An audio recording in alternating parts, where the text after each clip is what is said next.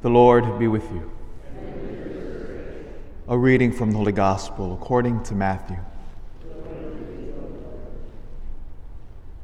Peter said to Jesus, "We have given up everything and followed you. What will there be for us?" Jesus said to them, "Amen, I say to you, you who have followed me in the new age, when the Son of Man is seated on his throne of glory, will yourselves sit on 12 thrones, judging the 12 tribes of Israel. And everyone who has given up houses, or brothers or sisters, or father or mother, or children or lands, for the sake of my name will receive 100 times more, and will inherit eternal life." The Gospel of the Lord.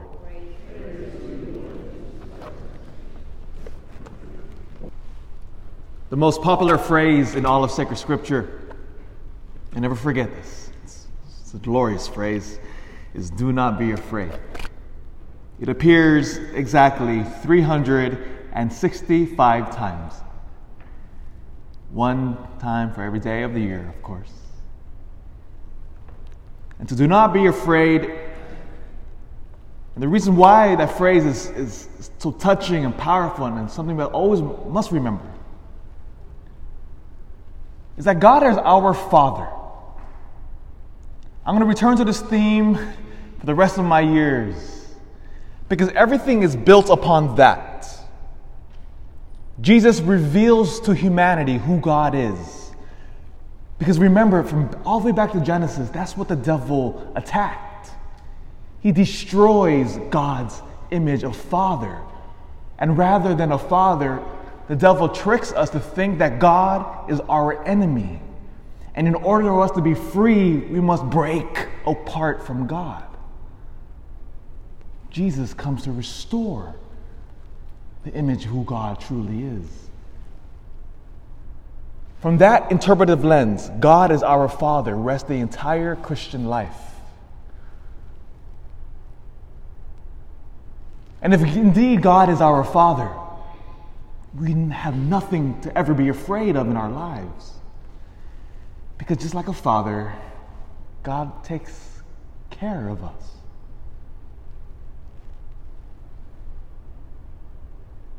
The saint we remember today proves this. When you read the history of the Catholic Church, you see how precisely our Father's providence is active in every single epoch and era in history. Saint Benedict, born in the year 480. What is happening in the late 5th century? The Roman Empire has just collapsed.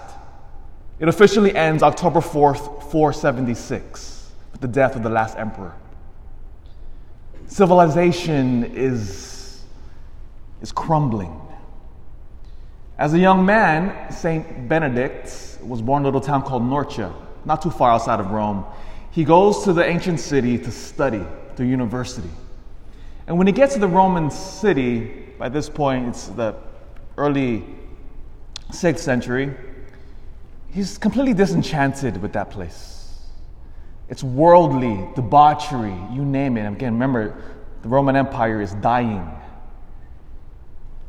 And so disenchanted by the lives of the people that surround him, because he's surrounded by corporal people who care nothing about pleasure and greed, you name it. Sound familiar? And so he leaves the city of Rome, completely disheartened by that place. And he goes to a little town called Subiaco. It's about 40 miles east of Rome. And he goes up to the mountains of Subiaco, where he finds a little cave.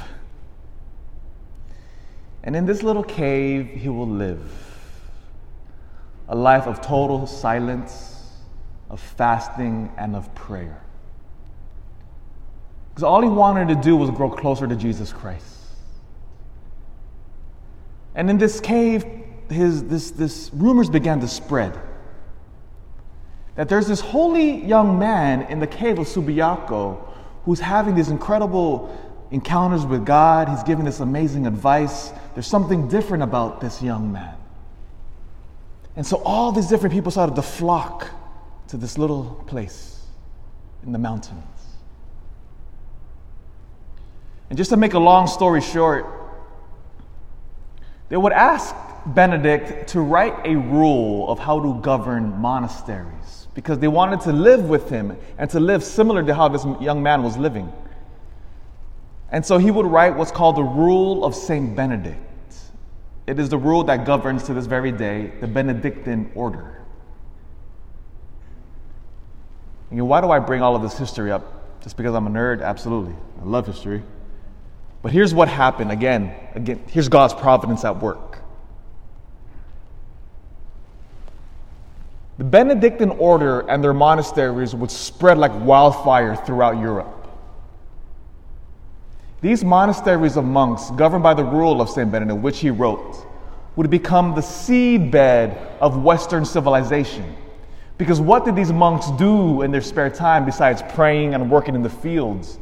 They took the intellectual property of Western civilization, of Greek and Rome, and of the Bible, and they began to preserve it. They would write. They would spend their hours copying manuscripts, therefore passing it down from generation to generation to what would build now our entire civilization. It preserved what had collapsed and crumbled. And so God in his providence saw what was happening, and he raises up Saint Benedict to create the Benedictine order. Because without Saint Benedict, none of us would even be here. Because God is our Father.